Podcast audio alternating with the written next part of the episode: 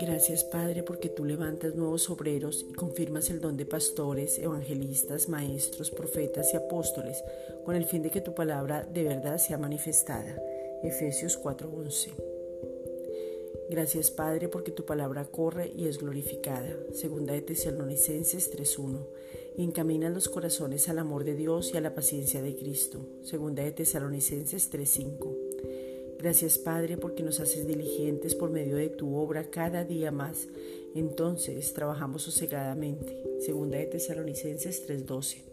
Administrando bien el tiempo y permitiendo que nuevas ideas y labores podamos desarrollar en este tiempo. Andando cabalmente sin participar en asuntos ajenos. Efesios 5:16. Siendo entendidos en los tiempos. Primera de Crónicas 12:32.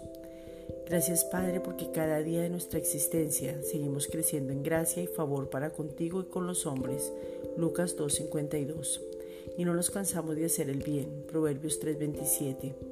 Gracias Padre porque así como la rama permanece en el tronco del árbol para tener vida, de la misma manera nosotros permaneceremos en Cristo unidos a ti y damos fruto abundante, donde el amor, la paciencia, la paz, la benignidad, la bondad, el gozo, la fe, la mansedumbre y una mente cabal se manifiestan en nosotros por tu Espíritu Santo y no damos lugar a la arrogancia ni la envidia.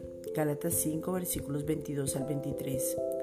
Gracias Padre porque retenemos toda buena palabra que viene de ti. Hablamos por lo que hemos creído y de esa confesión somos saciados del bien del fruto de nuestra boca. Proverbios 12:14. Gracias Padre.